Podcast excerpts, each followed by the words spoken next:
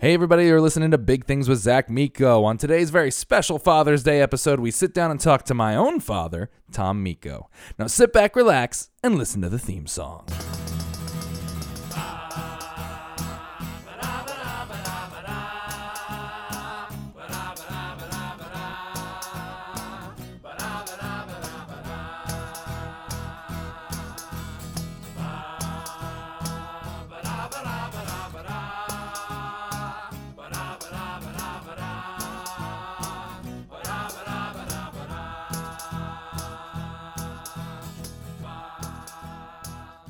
All right. Happy Father's Day, everybody. Well, everyone who's a father, of course. I guess that not everybody, but happy Father's Day to all the fathers. Everybody, welcome to Big Things with Zach Miko. I'm your host, as always, Zach Miko, and we got such a cool episode today. Guys, we're sitting in down, and we're talking to my own father, Tom Miko. I love him very, very much. You guys will love him. We are slowly becoming the same person over the years, so our speaking voices are a little similar also. So if you get confused who's talking, if it's really funny, it's probably my dad, not me. Again, happy Father's Day to all the fathers out there. Happy spring, everybody. Happy Pride Month. Happy everything. It's been real fun. There's a turkey in my backyard. We don't know why. I'm at my childhood home, and there's a turkey running around, which made its appearance during our actual interview, so you'll hear us talk about that. But yeah, today's a special Father's Day episode. My dad did a great job raising me. I'm not bragging, but I think I turned out okay. But something I love about my father is he's always been there for me. He's always been so loving and supportive, but he was also such an authority figure in the fact that I always respected him and wanted to be the best son I can. And as, you know, I go through life, I'm thinking about having kids, you know, one day, soon, maybe not soon, we don't know. And I wanted to sit down and talk to my dad about him, his life, and what it's like to be a father. Just, you know, get a little info for myself. So thank you guys for listening. And without further ado, a very special Father's Day episode of Big Things with Zach Miko. I sit down and talk to the man himself, Tom Miko.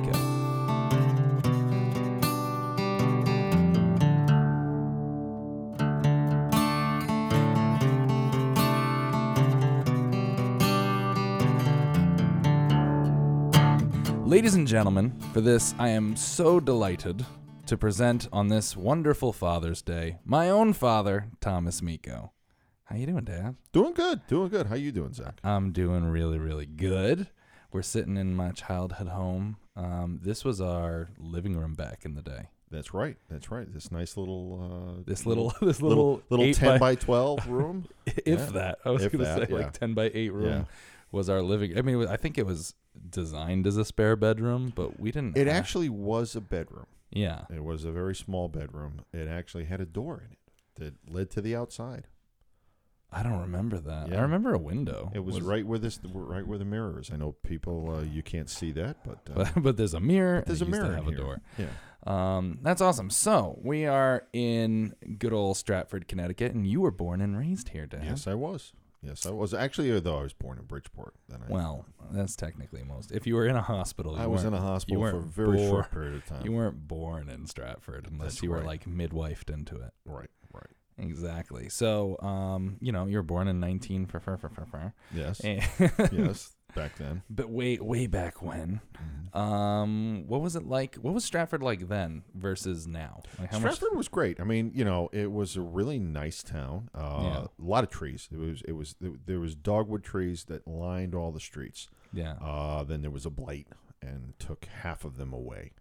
So but it was a great place. Always had things to do. We had a place called Lombrook Park where we used to go there and in the summer times, and you know, because there were no camps or anything like that when we were kids. Nothing like that. So we would go to... Because like I went to Sterling House, which was like... What was Sterling House back then? Was it just a house? Sterling House was always there. I mean, it was still a community center. It was sort of kind of a community center, yeah, but not really a, you know, if you want to say what it is today. Yeah. Today they have, you know, activities for kids all throughout the summer.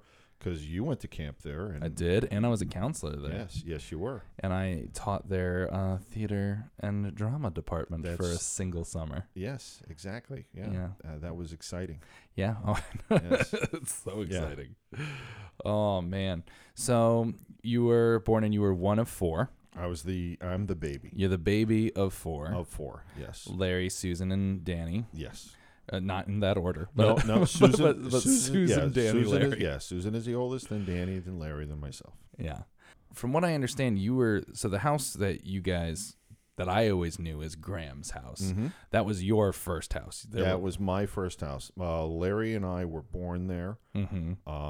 And Danny and Susan lived on Carroll Avenue in Stratford. Yeah. But anyway, you were in the same house. You know, Graham and Poppy's were in the same house for 50 plus years. 57 years. 59 years. Yeah. Jeez. Yeah. That's quite a long time. It is a long time. It is a long time. So when you were younger, was the neighborhood always lots of kids? The neighborhood, we had lots of kids. We had 35 kids in the neighborhood. So there was always something to do, and there was all ages, and everybody could be paired up with people. It was, from summertime was great because we were outside the entire time. Yeah. There's a park behind Graham's house that we had full access to. It was great. It had a little pond in it, mm-hmm, where we'd go fishing in the summer times. We would play baseball, football. I was taught to fish on that pond. That's right. With my little Mickey Mouse fishing line.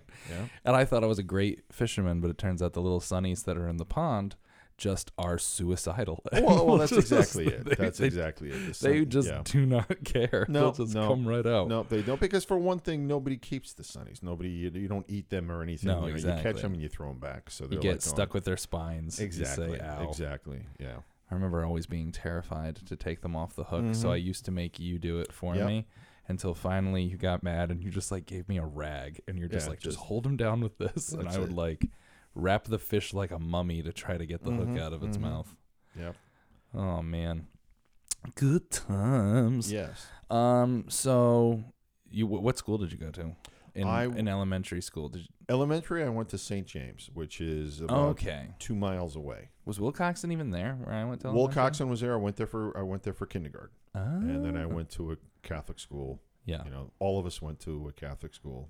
That was a very Catholic family. Very Catholic family. But back then, going to the Catholic school, it was $500 for the year. I know. Now it's way more than that. Way, way, way more than that. I know. Because Stratford's a pretty Catholic town in general. Or at least it seems to be. Yes. We have, there's quite a few Catholic churches, and there are a couple of them. One of the things is, though, the schools, there's only really St. James left. Yeah, there was Holy Name that was that had a school. Holy Name itself is still there. That's where we go to church, but the school that was associated with it. That's what I thought. I remember going to Sunday school there and being like, "This is a really big building for just Sunday school." Yes, yeah, and that's essentially why. There's little things that they do there, but nothing to what it. I think I did a driver's ed course there or something like that. Mm-hmm. Yeah, you did. Yeah. But it's a pretty Catholic town. So you, by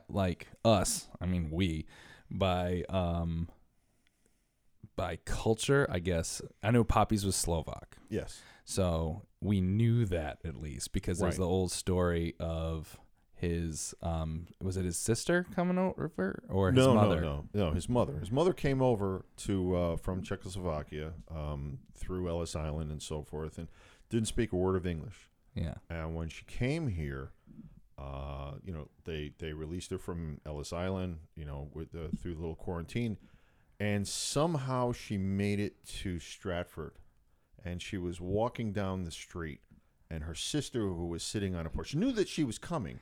Yeah, but her sister was sitting on a porch, and all of a sudden saw this girl walking by because she hadn't seen her in a year. Yeah, because she was here first. All of a sudden, it's here's my sister walking down the street for no reason at all.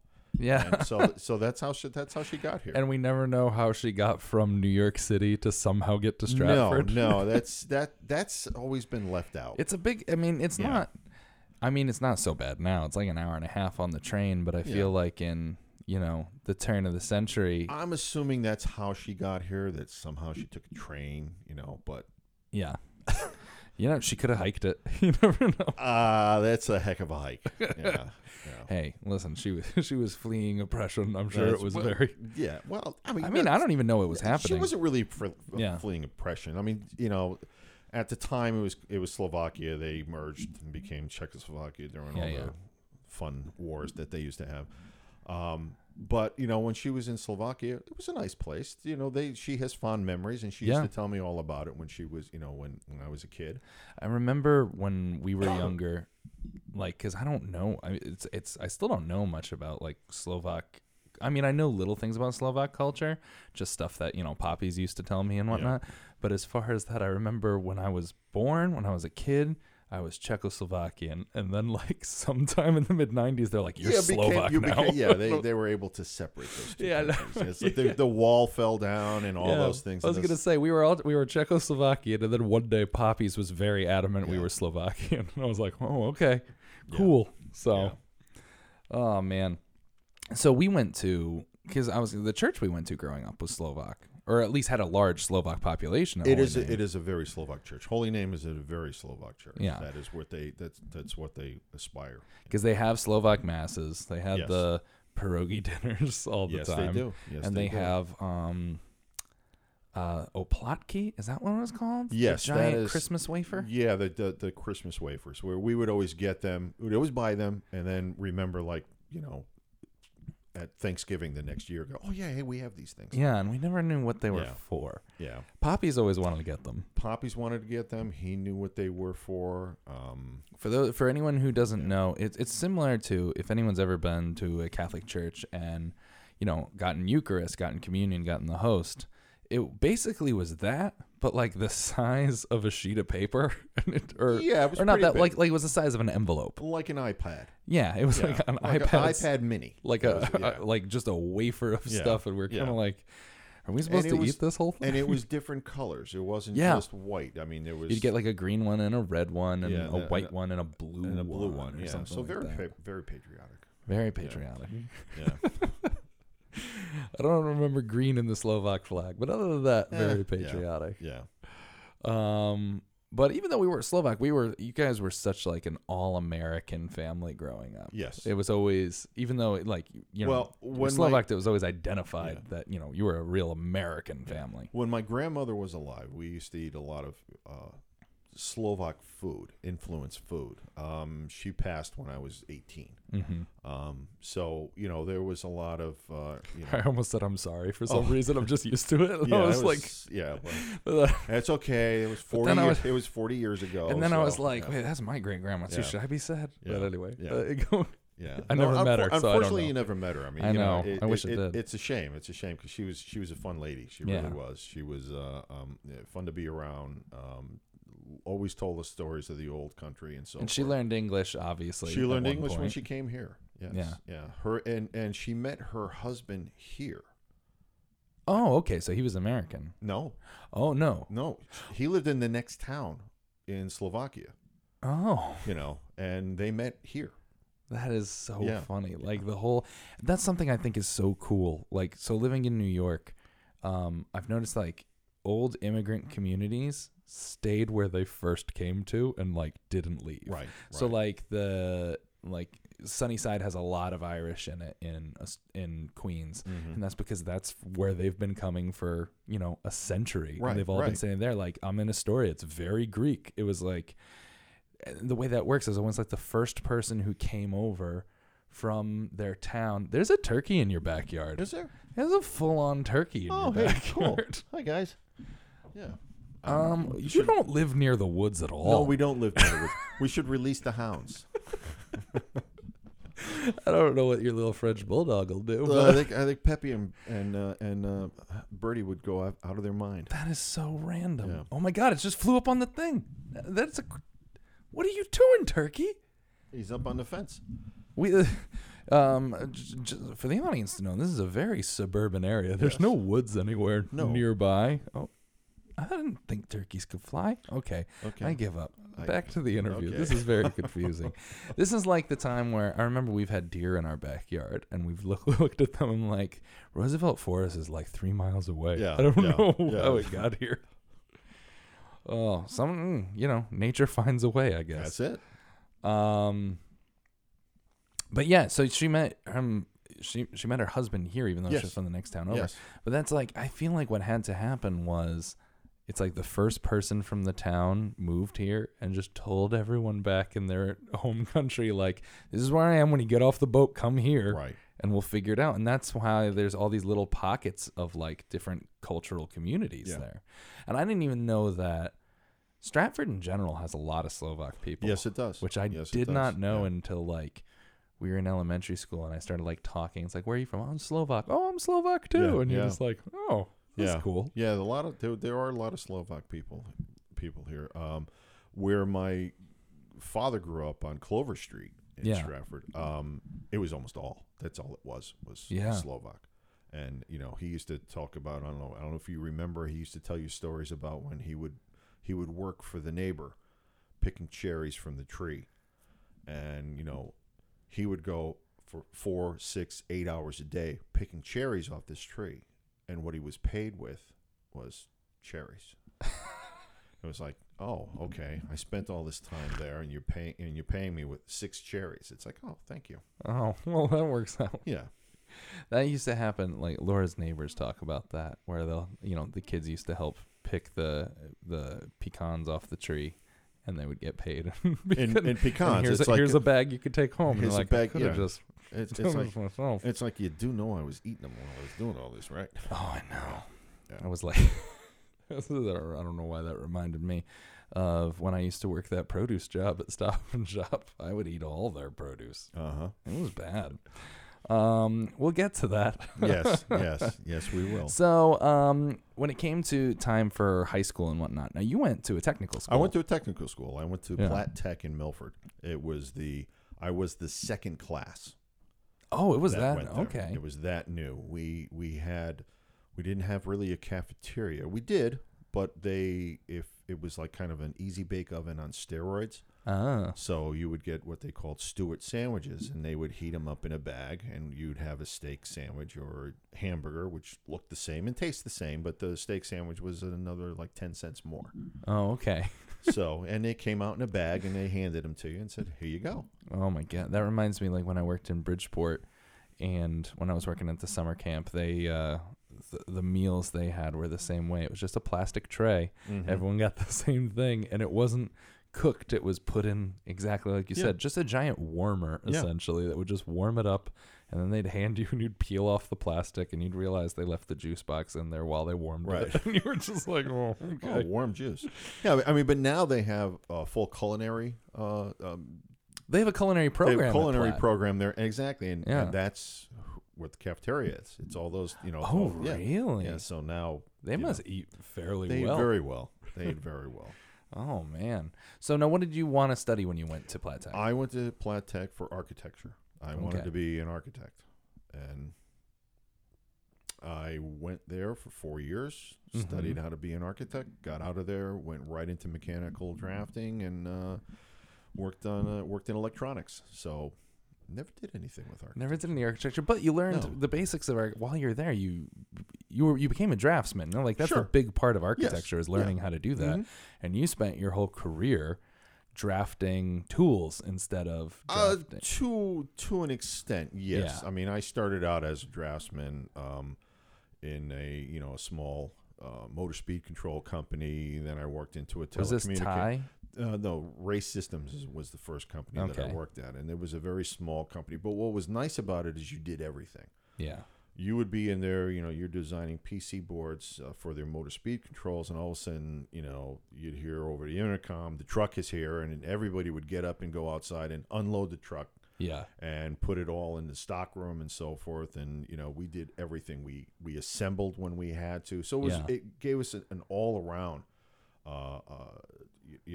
great education on how a business worked. Yeah. So it was really nice. It was a good company. And then I went to a company called Thai Communications. Yep, I remember that one. They made telecommunication systems.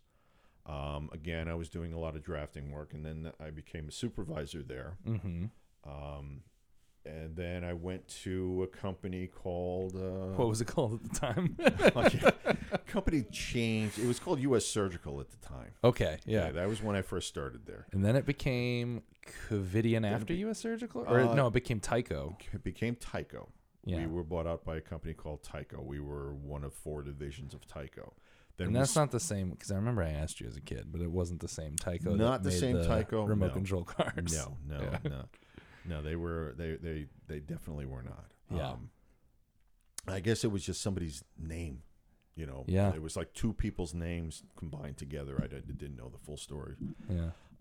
Then the company turned into what is it? Covidien. Covidien. Yeah. Yes. Which they explained what the co and the V meant, but they didn't. It was all in Latin, and it was a made-up name. It was a cool made-up. It's like Prestige Worldwide. That's pretty much it. It's just a cool name that'll look good on the stock market ticker. Mm-hmm. And then we were bought out by a company called Medtronic, and that's what we are now. And it's a large medical. They make everything for what we call diapers to drugs. So like and that. Everything in between. Yeah. So it's a you know, they're more into the medical instruments. If you may have heard about them, they are big into pacemakers. Mm-hmm. It's probably one of their pride and joys is the pacemaker. The division that I work for, which is called another name, which is called MITG. Uh-huh. We make the medical instruments. We make the minimally invasive medical instruments. And so you make the endoscopic stuff, mm-hmm.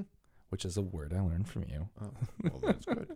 I remember you did learn something. I remember learning something, and I remember not because growing up, I knew what you did mostly. Right. I understood the concept of. Mm-hmm. I was like, Dad works for a medical supply manufacturer essentially, but they design. I remember going. Every now and then you'd have to work on a Saturday or something, and you'd have to take me and Casey with you. Right. And which was the most boring days ever because you would put us in the conference room with one of those VCR TV combos. Yes. And which we were very happy with. But then eventually the movie ended. Jumanji was over. We didn't know what to do again. And I remember Casey and I found a box of skin staplers. And there was something wrong with one of them. So if you clicked it, instead of just doing the thing that it was supposed to do, was just clamp, it would shoot about 50 feet across the room. And you came in, me and Casey were just shooting them at each other. Yeah. And you were just like, what are you doing? Yeah. That was, hey. But you had fun. I had a great time shooting stuff. And you loved it so much you actually worked there. I did work there. Yes. I worked at Covidien I only worked there as Covidien. Maybe? No. Did I work at Surgical for a minute? No, it was only Covidien when you got there. Because I worked there for 3 years ish as a groundskeeper. Yes. Which was the greatest job. And then after I was done being a groundskeeper, after I was done is a nice way of putting it. Yeah, that's a nice way of putting it. But what happened is, I think I could talk about it because it's technically not your company. No, because Covidien's gone, so I can talk. We don't have groundskeepers anymore. No, exactly. We have an outside firm. Oh, and I hated that. So we used to have your own. Okay, good. So I can talk a little trash about Covidien. But we used to work. You know, we do the landscaping, and the big thing we did was snow removal. Because it's a huge campus, the company. So when it was time to do snow removal. We were there the entire length of the snowstorm, no matter how long it was. So there were days where there were times where I did a 36-hour shift where we'd, nap for an hour, catch 20 minutes of sleep if we could. But other than that, we'd spend the whole time. We'd come, plow the whole campus, go back, warm up for half an hour maybe, then get up, do the whole campus again. And on one of these snowstorms, they, after 17 hours of the snowstorm, they called all of the guys who weren't permanent. So, and we knew we were seasonal help, but this was the season, and they rounded us all up and let us know that we were all fired. Yep. Or laid off. Yes. Which I remember even saying as it was happening, I'm like, you guys wanted to wait till we were done plowing to let us off. Well, that's pretty much it. It's like, you didn't want to.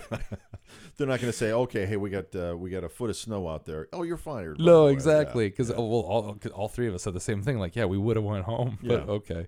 But then luckily there was an opening in the temporary employment department. So I snuck in and I learned how to tie a tie. And my job was to get other people jobs, which was hilarious. Yes. Because I was essentially the secretary of the two recruiters. And my job was to look at the applications and let them know which ones should be getting, who got an interview, which is a lot of responsibility. That's a lot of responsibility. For an 18, 19-year-old kid who's just So anybody out there, if you didn't get a job, it was probably Zach's fault. It was all my... You know what it meant? It meant I couldn't read your name on the thing correctly. If I couldn't pronounce your name, or not, like if you were all like smudged and I couldn't see it, I was like, this guy has terrible handwriting. That's right. No job for you. Oh, my God. So let's back up a little bit. So you're working, Thai Communications, one of that. So what within these companies and whatnot, when did you meet Mom? I met Mom when I was at Thai Communications. Okay. Actually, what it was is a friend of mine, Paul Drennan, who I knew. Yeah. Actually, through a friend of mine, Mike Cranston, we would hang out together. I didn't know you knew him through Mike. I just knew him through Mike. Well, he went to school with Mike. Oh. Yeah. So they went to St. Joe's. So we, I got invited to their wedding because what would happen is Paul would come down with his wife-to-be, Kathy. Mm-hmm. And we would go to what is now the Whiskey Barrel, but it used to be called the Frog Pond. We would go to the Frog Pond, and actually I met them down there I was meeting Mike and they were meeting Mike, and I was down there and we carried on a conversation for about a half an hour, and then Mike showed up. So we, it was like, then it started where I was meeting them all the time and I was meeting them all the time. And, we became very good friends, and they invited me to their wedding. So I went to their wedding. It was in Rhode Island, and I'm in the wedding. I mean, I'm not in the wedding. Where in Rhode Island? I always thought it was in Massachusetts. No, it was Rhode Island. It was Warwick, I think, is a Warwick. It's spelt Warwick, but yes. I think it's like Warwick. Yeah, but I like calling it that. Yeah, yeah. So we were, it was. I was at the wedding, and before anything started, I hear this singing, and I turned around and I looked and I saw your mother singing, and I looked at her and I go, I'm gonna marry her, and just it wasn't like a joke or anything like that. It was just I was like just serious. I'm gonna marry her, and I kind of chased her around, or not chased her around after the reception, but we just kept missing each other. Yeah, like she'd be in a room and I'd be in another room and so forth, and then, Kathy and Paul Drennan set us up on a date, and we went out on a date, and then and that's history. And you went, so she was living in Boston at the time. She was living in Boston. Medford. She was Medford. Medford. You don't say the D? No. Medford? No. I don't know. No, yeah. You'd have to listen to her. She'll correct us. Yeah. Get Mom a little mad, and she'll go full Boston accent. Oh, yes.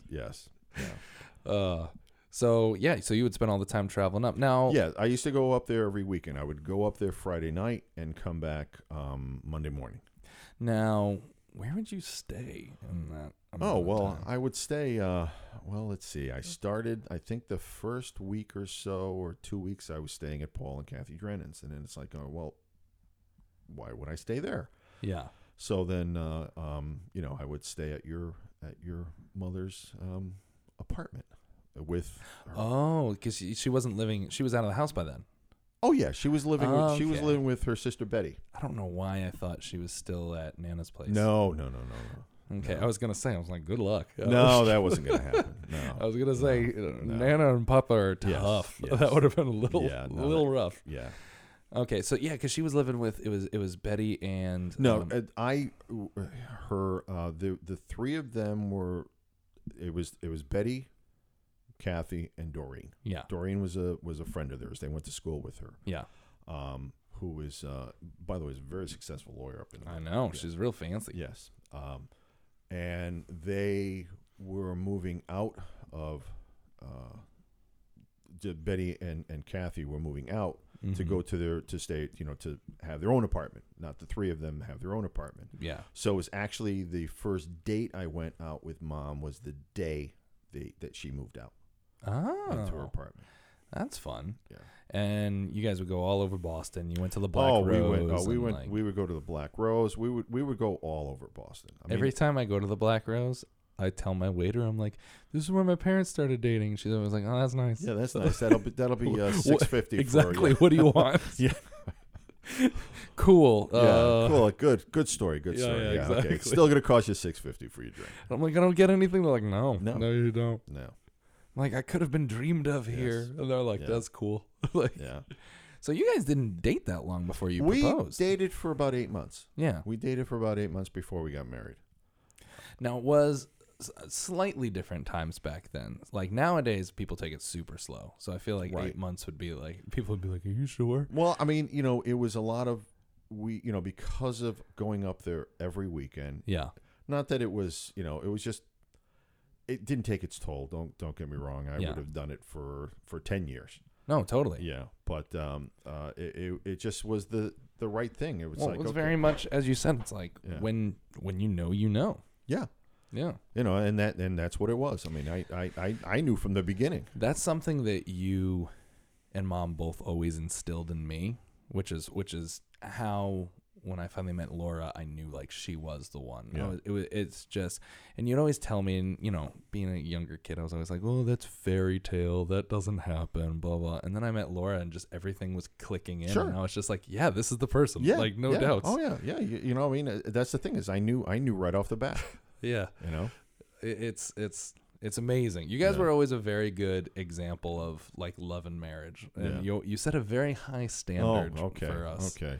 Which is a good thing. Well, good. Don't get bitter. You're like getting a little bitter. Yeah. You're like, oh, yeah, love. Mm-hmm. Yeah. Oh, no. No, like I said, no, we love each other very much. And, exactly. You know, I mean, you know, like with anything else, we've been married 32 years. Totally. You know, I can't say I haven't had a cross word. Or we've never argued. Yeah. We've had some good arguments, but it's healthy. You've had some with the best of them, but exactly, that's what you do. Yeah. And I think the one thing I remember you guys always told me about love marriage is like, yeah, sometimes you fight and sometimes you have this, but what makes a real strong relationship is you can get into this fight and you're still there at the end of the day. Yeah. It's not like no one's running away. No one's doing anything like that. Things get real tough sometimes, but it's that knowledge that other person will always be there is what makes you able to get past these arguments and stuff. I mean, you know, you always hear the old adage, you know, never go to bed mad. Okay. Yeah, well, you know, nice sometimes try. Then it's like, okay, so we're going to be up for 4 days. Exactly. You know, sometimes you got to go to sleep. Sometimes you just got to go to sleep. So there has, you know, I mean, so... We're arguing, but I still got work tomorrow. I know. It's like, okay, you know, okay. You roll over, you face the wall, I'll face the other wall. Exactly. And, you know, then, you know, but again, by the time you wake up the next morning or, you know, that I'll come home from work, it's like it never happened. Well, it's the softening of it. Yeah. It's you know, once I think the fire is out of the argument, you slowly start to cool down and you just realize, like, this is still the love of my life. Yeah. I'm not doing anything. I'm pissed. But what am I going to do? Hey, I am not the easiest person to get to live with. I mean, you know, I mean, no, of course, Dad, you are. Yeah, you were supposed to. Yeah, you were just supposed to. Oh, no, of course. No, man. You're so easy. Yeah. I'm just remembering, unless I like, no, you guys were very easy to live with, unless I did something like our friend Kenny always tells a story about how there was one donut left in the Entenmann's box in the fridge, and to New Englanders, Entenmann's chocolate frosted donuts mean a lot. They're they're like the ultimate comfort food. And when you're coming home from work and you're like going, oh, I know that donut's there, I know it's there. And right after supper, that's going to be my dessert. I'm going to have the donut. Now, it's not bad enough that he ate the donut. But he left a box in the refrigerator. I did. It's I didn't want him to know I ate it, so I put the box back. It's like, so what is, I mean, did you think a donut was going to magically grow in there or something? I didn't know what was going to happen, but all I know is, like, all of a sudden I just heard, Zach! Yeah. And I, like, look at Kenny. I'm like, Kenny, you got to get out of here. I don't know what's about to happen. Yeah. I knew immediately what it was about. Mm-hmm. Oh, man. So you guys get married after like a year and a half. So you guys dated for like 8 months, and then you got married at like a year and a half, something like that. Well, no, then that would mean we'd have 7 months of doing nothing. No, Well, you were engaged. Yes. Yeah. I know you planned a wedding. I didn't think that. Yeah. But yeah. So, and then how long after that before little old me came around? Little old you came around 3 years and 2 days. So, like, you know, people will ask us, well, when's your anniversary? And we'll go, well, it's June 7th. And it's like, well, when was Zach born? Well, June 9th. And they kind of look, I go, 3 years later. Yeah, exactly. You know? And that's what I always think is funny. Every year we're both like, this year we did good. But every other year we're always, I'll get a text sometimes from you guys on, like, June 7th. All of a sudden you'll be like, hey, happy birthday. And I'll text back like, no. Happy anniversary to you. And you're like, well, you know, because of that, I mean, that's one of the things. And it's not just me. It's you know, it's your mom too. Yeah. We actually sometimes can't remember when our anniversary is. So we had them engraved inside of our rings. I know. And so Laura and I did the same thing so for that very reason. So that you know that it's here it is. You're like, what is it? Yeah. And okay, good. Yeah. I'll often confuse the year and the day. So, like, well, yeah. I also that's my big thing is, like, we were married on the 16th in 2014, but every now and then I'll say we were married on the 14th in 2016, and they're like, no. Yeah. That's wrong. It happens. So, obviously, I was your first child. I mean, yes. I hope that I know of. Yes, you were. Yes. What was it like to find out that you got? Where was I planned? Yes, you were planned. Let's put it that way. You were definitely planned. We were trying for quite some time, and you know, a lot of tests and so forth. You know, I don't mean tests. I mean, you know, the pee stick. The pee stick. Exactly. Yeah. So she wasn't undergoing X-rays. No, there wasn't any of that. You know, so and then finally there was one day where all of a sudden, you know. It wasn't a stick. It was more of like a little vial with liquid in it, and it was the color one. And it was a color. So if it turned, it was like purple, and if it turned a light purple, then you were pregnant. You know, it was very like you really couldn't tell. So like you couldn't come up with a better. Yeah. Well, this sucker turned clear. You know, so it's like going, okay, we're pretty sure, but of course, being me, I'm like going, well, maybe you should go to the doctor and you know. So basically, I robbed your mother of this beautiful moment of her telling me that you were pregnant. First words out of my mouth were, "Well, maybe you should go to the doctor and check." You're like, she's like, "I'm pregnant." You're like, "Yeah, I don't know. This is a pretty weird looking test." Exactly. Yeah. So it was like, okay. Well, let's just check this out. You know, but it was nice. You know, it was you know she had the test and you know and yes she definitely was pregnant and I was definitely born. Upside down. You were a breech baby, which was really nice. So you were conceived in when Mom and I were living in Rutland Street in Ansonia. Yep. And before you were born, we moved to Jackson Avenue. Yeah. So I was a breech baby, which means I was sitting the wrong way round. Yes, you were sitting in a chair facing out. So you were looking at the world coming, you know, and you know, you can't be that way when you're supposed to come out head first. No, you can't be that way. So they tried some things to turn you around. They did something called aversion, which there was, I would say four to six people, basically holding Mom down, and manipulating her belly. And trying to turn you.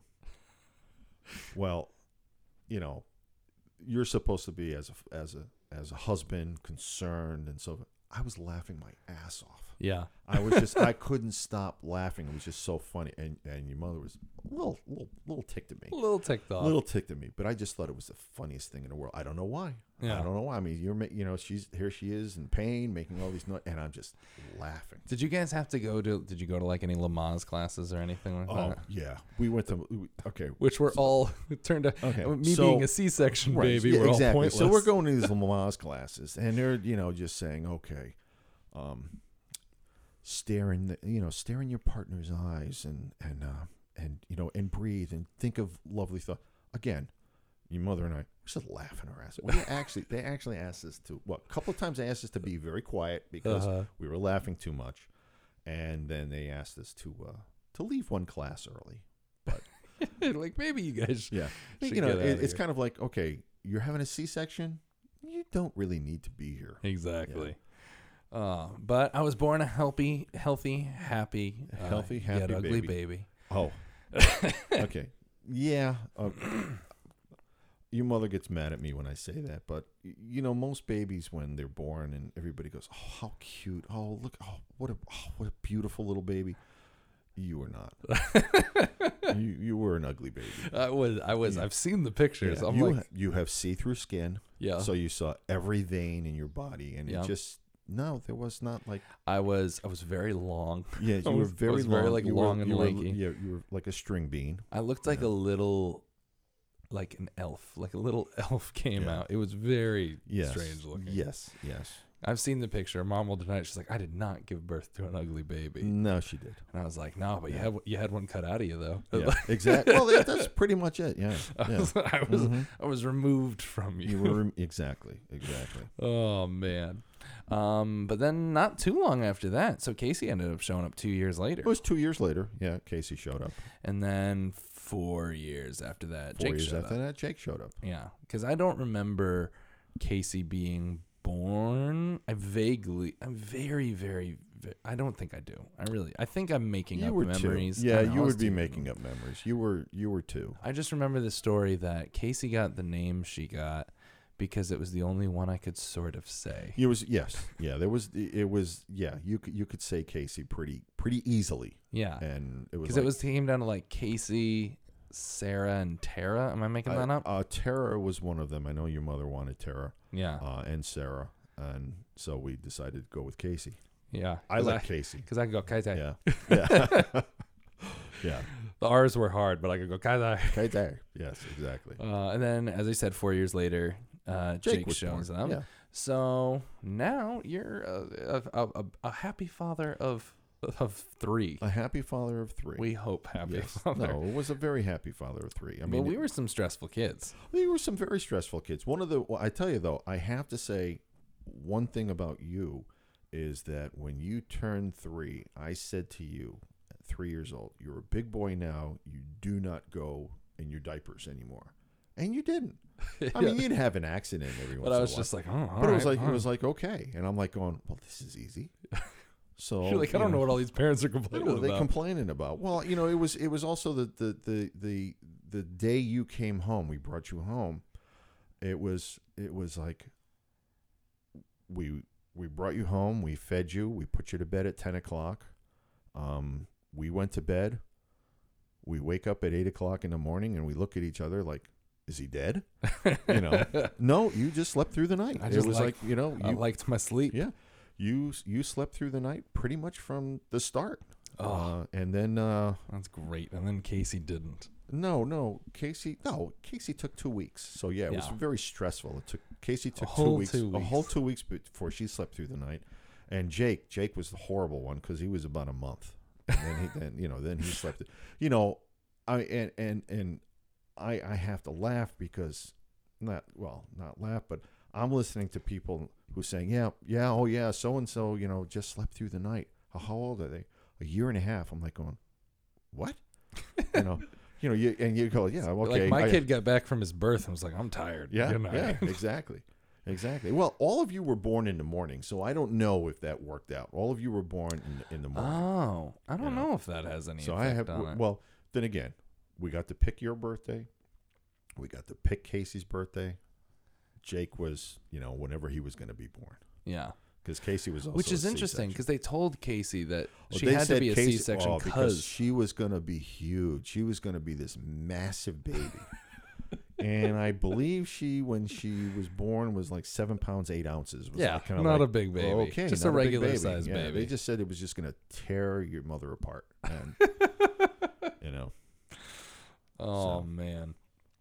So what was the hardest part about corralling three youngsters? We were all, you know, we're close in age. You're close in age. Like Jake and I have a 6-year gap, but in the grand scheme of things, yeah. When he was a child, I was still a child. It wasn't like I was. You were still a child. You were, you know, again, one of the hardest things was, okay, yeah, you're 6 years old, you still want attention.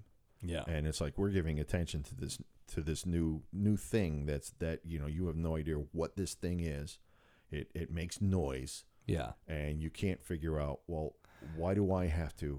I know. I liked my Jake's older brother T-shirt, but other than that, I didn't really care. Well, that was it. I mean, that was the thing is with both you and Casey, what we did is we made up T-shirts, and one said I'm Jake's older brother, and Casey put down I'm Jake's older sister, and we on Jake. Of course, we put Jake. Yeah. So we have a couple of cute little pictures, and you know, of course, you're all happy and smiling and wonderful, and it wasn't like that afterwards. No, yeah, we fought. Yeah. We were a fighting group of kids. Yes, you were. All of you were. But I mean, all kids, all siblings fight.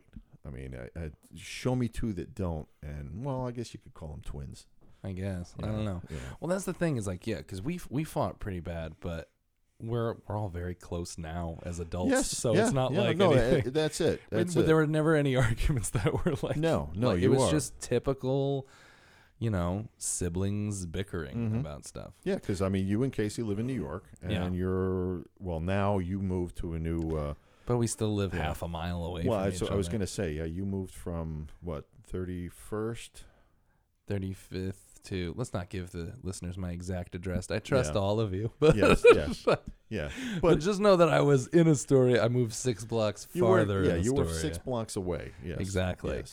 So we're so still, but super, you know, close. And Casey, so she's about a half a mile or so from you. Yeah.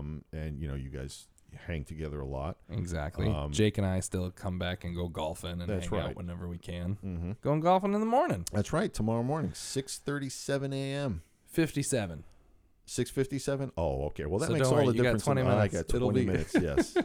Yes. It'll be great. Yes.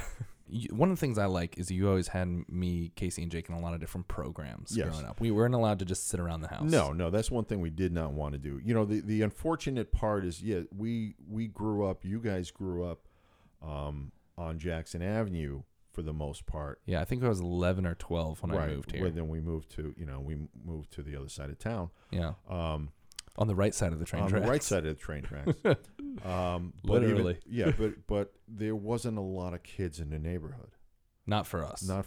You know, like I said, when I was a kid, there was 35 of us. So I never had anything, you know, I never had to worry about what to do. Yeah. With you guys, we had to figure out, okay, we're going to pick things, you know, or we're going to try to pick things for you guys to do. So that's why all of you played baseball. You weren't in the dance program. I did not do dance. No, we put Casey in dance, and Casey was fantastic in dance. She was great. She loved it. We went to all the little recitals and so forth, and you know, she wasn't the one who would be falling down or crying. She was there. She was right in front and really loved it. And finished it, and the next, you know, we says, okay, you know, you want to sign up next year? She says, no, I did it. So it's like, she's like, yeah, I did that already. Yeah, so it's like, okay. So, you know, so we had Casey in softball. Yeah. Or, you know. T-ball. Yeah. Little League, if you want to call it. The beginnings of Little League. Both you and Casey were in it. And, you know, actually Casey was probably one of the better, she was the best player. when it came between you and her. Yeah, no, she was better than me. Yes, yes. Then Jake came along and smoked us all in baseball. Yeah, Jake came. Jake was, he was just. I mean, he went all the way up. He played in high school, his freshman year and stuff, and like he was. Yeah, he was really a great player. Yeah, I mean, he really was. He was a great. He could pitch. He could hit. Yeah, he could play the outfield. I mean, he infield, whatever. He was an all around player. He was. Yeah. Yeah, Jake's the athlete in the family. Yes, exactly. I played some stuff because we did that, and we did. You had me and Casey do karate for a little bit until we. Yes, well, you and Casey did karate, and that was fine until it came to okay, let's have these competitions. Yeah, and here you have a young couple with 3 children trying to make ends meet, and they wanted $100 for a tournament from 2 people. So here's $200 for that, and then it was another $150 or whatever a month for this, and it's like, so and we're having tournaments every other month on top of that. You're having tournaments every other month, and they were giving out prizes for 8th place. And it's like, and it was a trophy, I'm almost positive there's a 13th place trophy upstairs. Oh, somewhere. I wouldn't doubt it. I mean, the thing is, and a 13th or 8th place trophy was a foot and a half tall. I know. The first place trophy. The first place trophies were taller than you. Yeah, I have one first place. You have one first place trophy. I was very no. Do I have that? I might have turned. No. That was my 3rd place. My 3rd place trophy were turned into our fantasy football trophy. That's right. Exactly. Yes. I was like, no, don't buy one, guys. Yeah. I got one. Yeah. Oh man, but that's interesting. It's. I think because people talk about things like participation trophies a lot. And I hated those. Well, that's the thing, because I'll be honest, I didn't mind them when, because who said it? Because there's the ones you got for T-ball. I can say as a receiver of participation trophies, I didn't feel like I won. It wasn't the thing. Yeah. It's because what happens is, especially soccer was the worst, because soccer was literally a little piece of marble, but fake marble with just a tiny little soccer ball on top. It was all like 4 inches tall, and then you'd see the guys with the winners who would have the footlong one. Yeah. And I was just like, I don't feel this. It's like don't give me anything. I was just like, it's cute, but that was one thing that like in the movie Drop Dead Gorgeous when she's like, oh, I got second runner up, I got second place, and he's like third. Third, yeah. That's what you guys are always like to us. They're like, yeah, you always encourage us. You're like, you did real well. You did real well. What else do you like? Yeah. That was it. Yeah, it was like, always you guys were always honest about it. They're like, we're proud of you. I'm glad you had a great time. Let's look at other things. Let's figure out what else. Maybe baseball ain't for you. Yeah, I mean, I'm sure your listeners have heard Mom talk about you with baseball. You were just a baseball magnet because you got hit every single time at the bat. I mean, you had a good batting average because you were getting hit all the time. Yeah, no, I was. My on base percentage was great. Was great. That's because I was getting. Yeah. I was walked every time. Yeah. Oh man, I remember at the end of it. At like our Little League dinner at the end, I got a certificate where they named me Zach the Bump because I was hit with so many. I set a record in Little League for getting hit at the plate more than any other kid. Mm-hmm. Oh man, yeah. But again, we try to encourage you guys to do like you were just saying. We there was soccer, which is just. We're not soccer people. We're just not a soccer family. We're just not a soccer family. I appreciate the World Cup's going on right now. I appreciate that. I appreciate them too. And, for your listeners who are avid soccer fans, go. Yeah, have fun. Yeah. But we were not a soccer family at all. No. We were almost a football family, and then I had a panic attack and cried. Yes. So we don't have to rehash that again. Exactly. Yeah. So we didn't do that. But we were always a baseball family. Yes. It's something that we were always into because you used to take us when we were young to like. I remember going to the Yankees game when I was like 12 years old. Yeah. Which was no easy task because we weren't living in New York at the time, so you're driving in and we'd spend like 7 hours in traffic because. That was the old stadium, and it was even more the traffic situation was even worse than it is now. Yep. Now they like block off certain streets and like they really streamline it. It's still driving in and out. It's very hard, but it's not like it used to be. No. And we know a lot of the side streets and so forth and how to get there and No, exactly. Easier ways. Exactly. But that was one thing, is baseball was always like the one sport everyone kind of bonded over. Right. Because I mean, that's the thing, is that because Mom will watch a baseball game. Yeah, it's because we enjoyed going to the games. Yeah. And Jake was very good at it. So we were also attached to the fact that Jake was a good player and would go watch him. And it wasn't like watching Jake play wasn't like watching Little League. We actually watched people, score and play and do stuff, versus in our Little League where you guys would watch me, blow the seeds off dandelions. Exactly. Picking flowers, spinning around. You and Nick Craig would sit there in the outfield and just like spin. And exactly. It's like, okay, good. Now, and Boy Scouts were also a big part. I was heavily involved. I went all the way to Eagle. Yeah. You were very involved. Yes. You were the chaperone every other camp out. Right. And then there was a sweet little overtime where Jake and I overlapped and we're in the same troop. You were in the same troop. And that was nice for that one year we overlapped. But then after I left, Jake did not. Jake was not a fan of scouting. No. He just didn't really go for it. Yeah. Which was... But he also had the thing where when I was lucky enough that I had the troop was, I went in with a large group of people my own age. Right. Jake came into the troop because I was in the troop. Exactly. Yeah. Whereas I had the kids I did Cub Scouts with and came all the way up and went to there. But yeah, it just seemed like it seemed like Jake's age, the kids that they weren't into scouting. I don't know what it was. Something happened, but I loved Boy Scouts. Yeah. I mean, I absolutely loved it. You almost said it made me who I am today. I know, I almost did, and then I saved myself. Yes, mm-hmm. It's true. I mean, it did. Yeah. But that's more me stopping myself. I'm like, that's a cliche that I gotta stop using. Exactly. Even though it's true. Yeah. I still have to be like, okay, you gotta come up. You gotta take a writing class. Come up with more creative descriptors. Exactly. Yep. But another reason Jake didn't get really into scouts is because he got sick. He got sick. He got lupus. Yeah. So for people who don't know, lupus is an autoimmune disease that I remember the way you described it to me and Casey when we were younger was it's kind of like, so how AIDS makes it, which is also an autoimmune disease, makes it so you basically have no immune system and you can't fight off anything.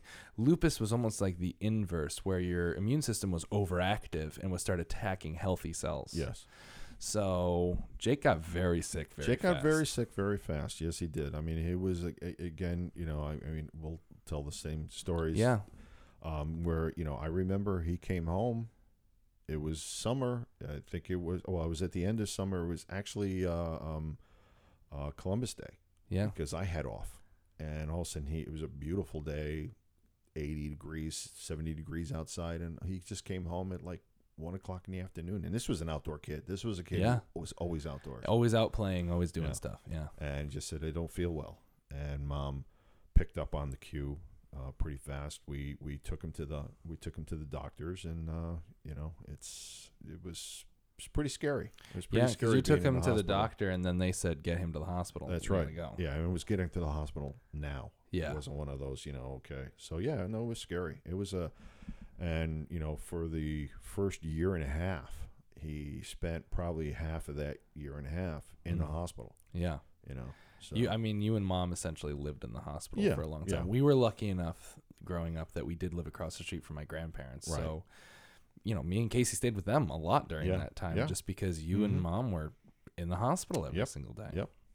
Yep. Now, thank God Jake has gotten through it. I mean, he still has lupus. It doesn't go away. He still has lupus, and no, it doesn't go away. And, he is, and, he's, he doesn't like to talk about it. He doesn't like to talk about, you can't say how you're feeling. He just says he's fine, Yeah. I mean, but that he always feels horrible. Yeah. He always feels horrible. It's just, it's the disease. Yeah. It's like, it's similar. Yeah. But, and that's a tough thing for a parent to go through. Sure it is. Yeah. But it's, it's a tough thing for a parent to go through, but it's really tough around the kid. Yeah. It's like, okay, yes. I mean, there's been a lot of sleepless nights. There's a lot of things. Yeah. But it's one thing I have to say about Jake is he never complained about it ever. Yeah. It was just kind of you know, one of those things. It just, I mean, I know there was, I remember one time that Mom was telling me that he did break down. Yeah. And just like, you know, what, why? And it was more of a why, but no, he's doing great now. Oh yeah. Really is. No, I mean, he's active. He's playing rec sports, he's just being a 23-year-old man going out and doing 23-year-old man things. That's exactly it. Yeah. He still, you know, he's going to college, which is great. So I guess my big question in this whole thing is, since this is a Father's Day episode, you were a great father. Laura asks me all the time. She always, you know, she's like, how did your mom and dad raise such good kids? None of us are in jail. None of us are strung out on drugs. None of us are, you know, wanted for any crimes that we know of. Everyone's somehow, you managed to raise three very happy, healthy kids. Yeah. Well, thank you. Yeah. I you know, that's, I hope people look at it as that. I think a lot of that has to do with my upbringing. You know, my father and my mother, you know, they were very strict. Yeah. My father was very, very strict. Same thing with your mom's parents. They were, and I think we learned a lot from that. We really weren't the type of people. How can I put it?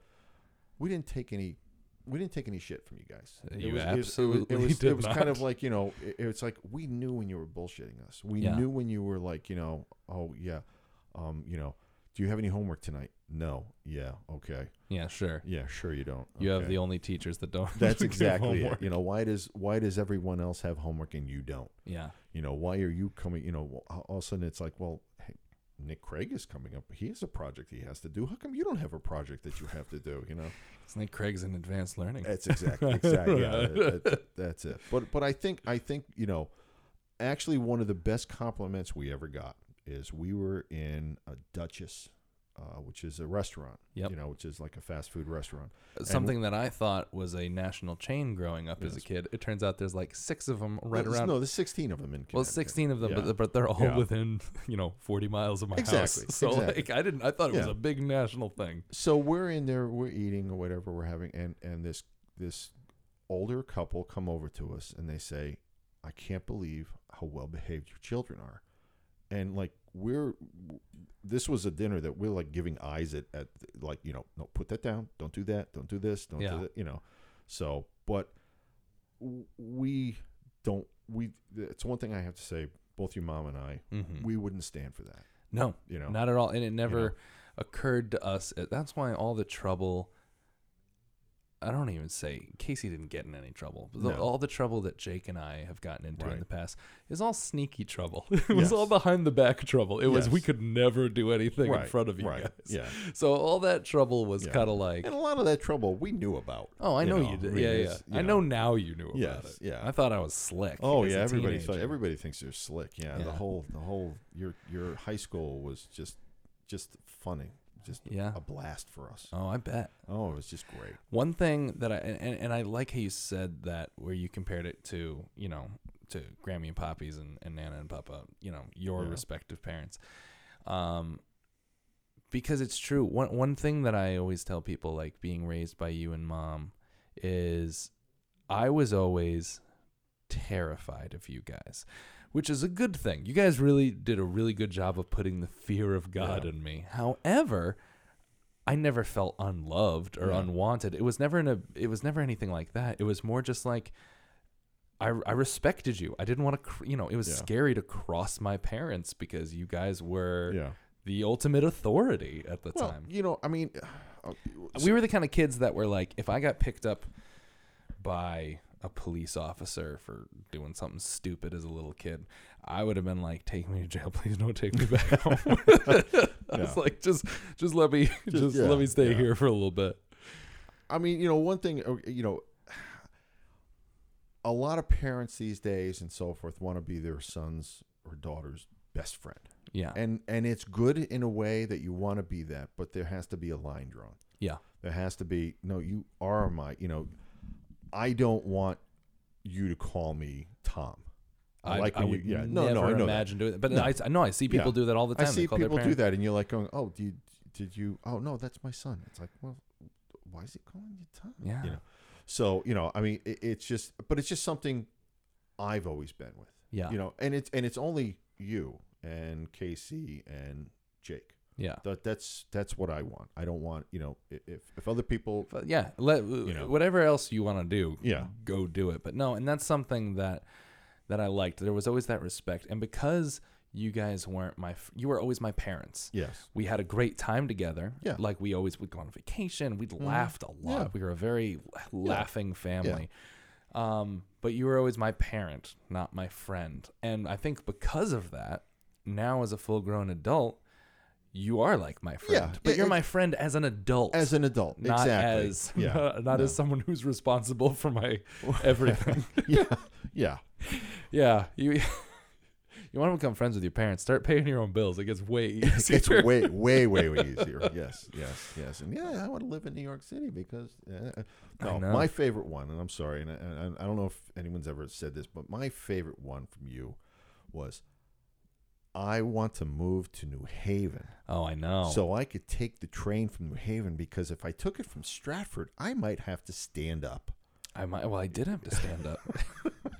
At the time I was going to school in New York City, and I was living in Stratford still. Right. And at the time I wanted to be independent, because what happens is I had been out to college, living in the dorms, and then I transferred. I was no longer there. I was now going to school in New York that I did not live at, because the price of housing for that school was astronomical. Right. Yes. And the tuition was astronomical. So I just made the tuition. Yeah. And it was like, you're still making the tuition now. I was going to say, who are we kidding? Yes. I am still paying for that school. Yeah.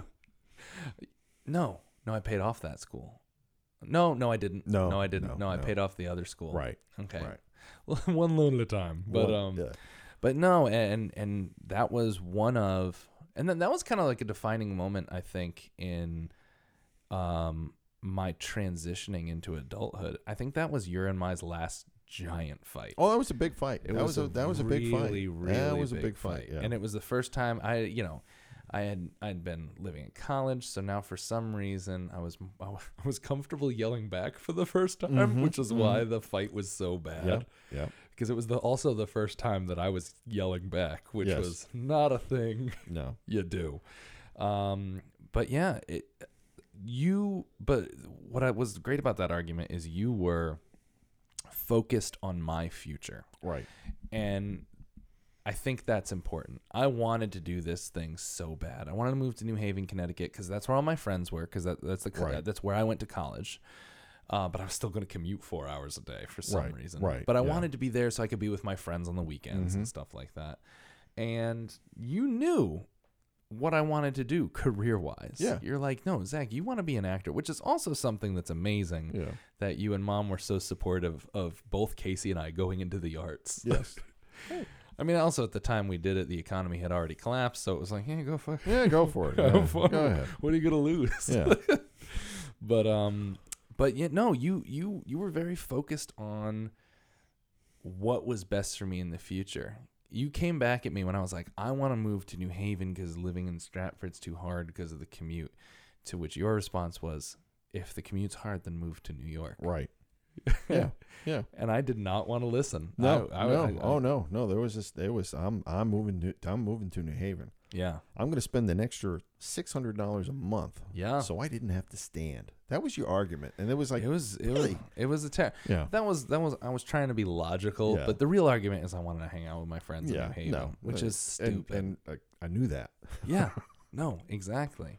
What's it like as a dad when your kid is fighting with you and you know they're dead wrong for their future, for their life, but the kid's still arguing? It's really tough. I mean, it's like, because you can see it, or at least you believe you can see it. You can see what's best for them. Yeah. And they can't see it, and you're like going, but you have to look at this logically. And again, even though at that time you were 20 years old, you still had the mind. I was still a teenager. You were still a kid. Yeah. You were making snap decisions. This is what I want to do. You know, we were, you know, we've lived all those. We've made those mistakes. Yeah. So we're trying to pass what we've learned down to you, and you just couldn't get it. Yeah. You just didn't just get it. Just pure stubbornness. Yeah. I didn't want to get it. That I remember that fight we got into, and specifically because I think about it all the time, because I refer back to it as a time where I was dead fucking wrong. Yeah. Yeah. And I fought tooth and nail, and I was so wrong. And like, the fact is how amazing your response was, is here I am arguing with my father, who's telling me to move to New York City. Right. Who's telling, you're yelling at me to chase my dream. Yes, yeah. Because you knew if I went back to New Haven, I wouldn't pursue acting the way I did. No. And instead, that's what I did. I took, after a lengthy cool down period, I took your advice, and I moved to New York City, and I've been there for 10 years now. That argument was 10 years ago. Yeah, exactly. Exactly. Yeah. That's pretty awesome. So thank you for giving me the push to move to New York. Not a problem. Not a problem. But that's such a. I'm glad you brought that up, because that is a good story, because it's true, because that's the harder part of parenting, where you were right and I was wrong, but I was angry at you. Oh yeah. For pointing out. Oh yeah.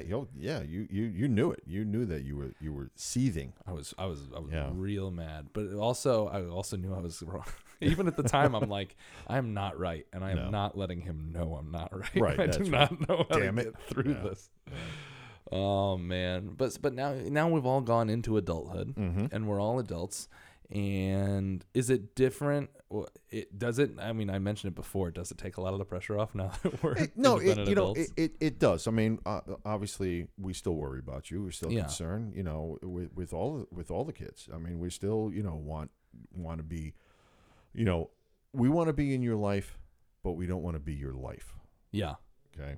You know, we enjoy hanging together, but it's not like, okay, it's the weekend. We have to see each other. Yeah. No, it's you have your own life to live. This is your time to explore what you want to do, where you want to be, what you want to, you know, I mean, you know, you have a beautiful, lovely wife. Yeah. You know, who this is your turn. This is your time to be together, you know, and with you guys being grown, both you, Casey and Jake, Mom and I can now do things that we want to do. You know, we don't have to worry about it. It's not like, okay, who are we going to get to watch the kids while we go to the store? Yeah. Or we go, hey, we want to go to Cape Cod for the weekend, or we want to go see Betty and Bob. We want to go whatever. And now you got to take all these youngsters in tow. Yeah. You know, I mean, it's like, you know, we go to New York City and we don't necessarily have to see you. Yeah, there's times where I find out you're in New York City, and I'm like, oh, okay, that's fine. I mean, but it's true. It's I think what grew out of our relationship as parent and child is now we're at the point for one, we are friends essentially. You're still my father, but you know, we're friends. We love hanging out together. But I come rather than being at the point where exactly we are each other's life, I can come back to you for the wisdom and the advice that I need. The wisdom? Well, you're a very wise man. Again, I do have a white beard, so exactly. Yeah. It's getting whiter every day. I know. Oh man, but it's been good. It's been really good being raised by you, Dad. Well, good. I'm glad. You know, and again, I, you know, I know you say it, we say it, and everybody says it. I don't have to be in your life 24/7. Yeah. You know. I love being in. I love being with you guys. I love hanging with you and Laura and Casey and Jake, and I love doing that. But I don't want it to be, oh, I have to do this. Yeah, I have to be here, because once you start to have to be someplace, then it goes south. It gets rough. It can go south. It gets very, very rough. Mm-hmm. Okay, well, this has been a phenomenal time. Before we go. Being Father's Day, yes. What piece of advice do you have to all the current and future fathers out there? Be there for your children. Yeah, I mean, really, be there for them.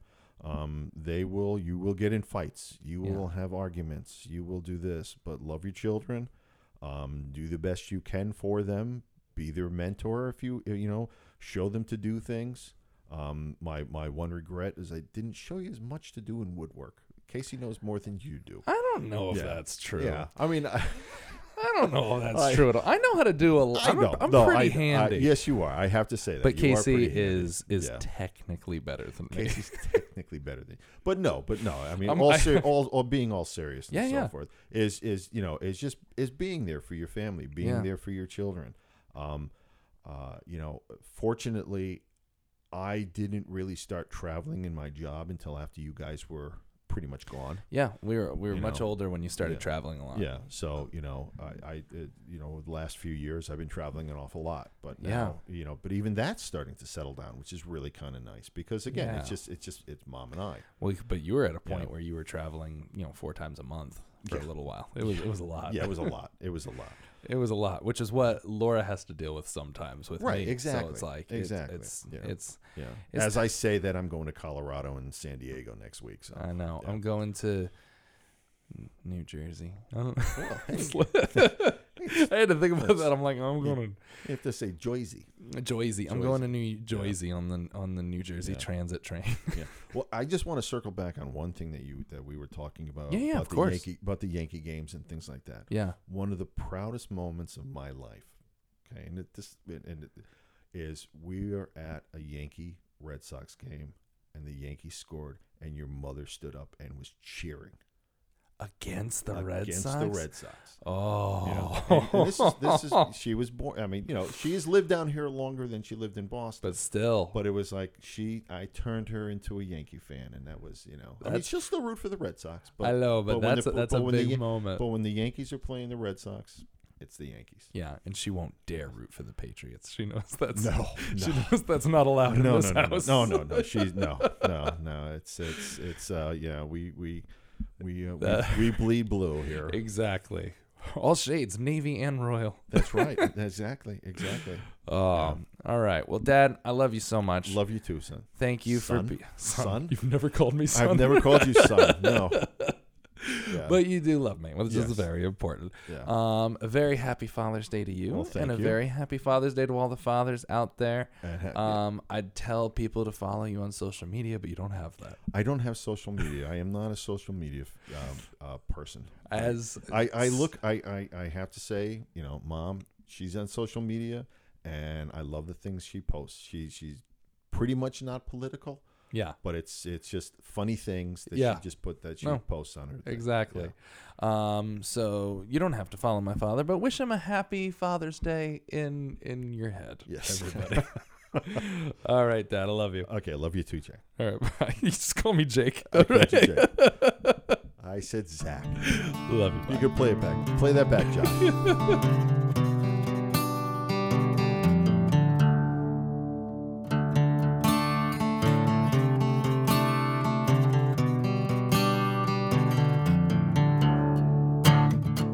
That's my daddy, everybody.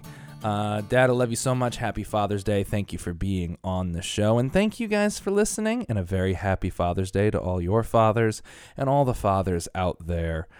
I love you so much, even though you're not my dad. My dad's the best. Okay. Please, everybody, follow us on social media at Zach Miko, ZACH MIKO, on Twitter and Instagram, on Facebook at facebook.com/bigthingspod, at our own website at bigthingspod.com. You can email us at Zach at bigthingspod.com and Josh at bigthingspod.com. Thank you for always being here and making this show one of my favorite things to do in the world. I love you all, and remember that before next week, go out into the world and do big things.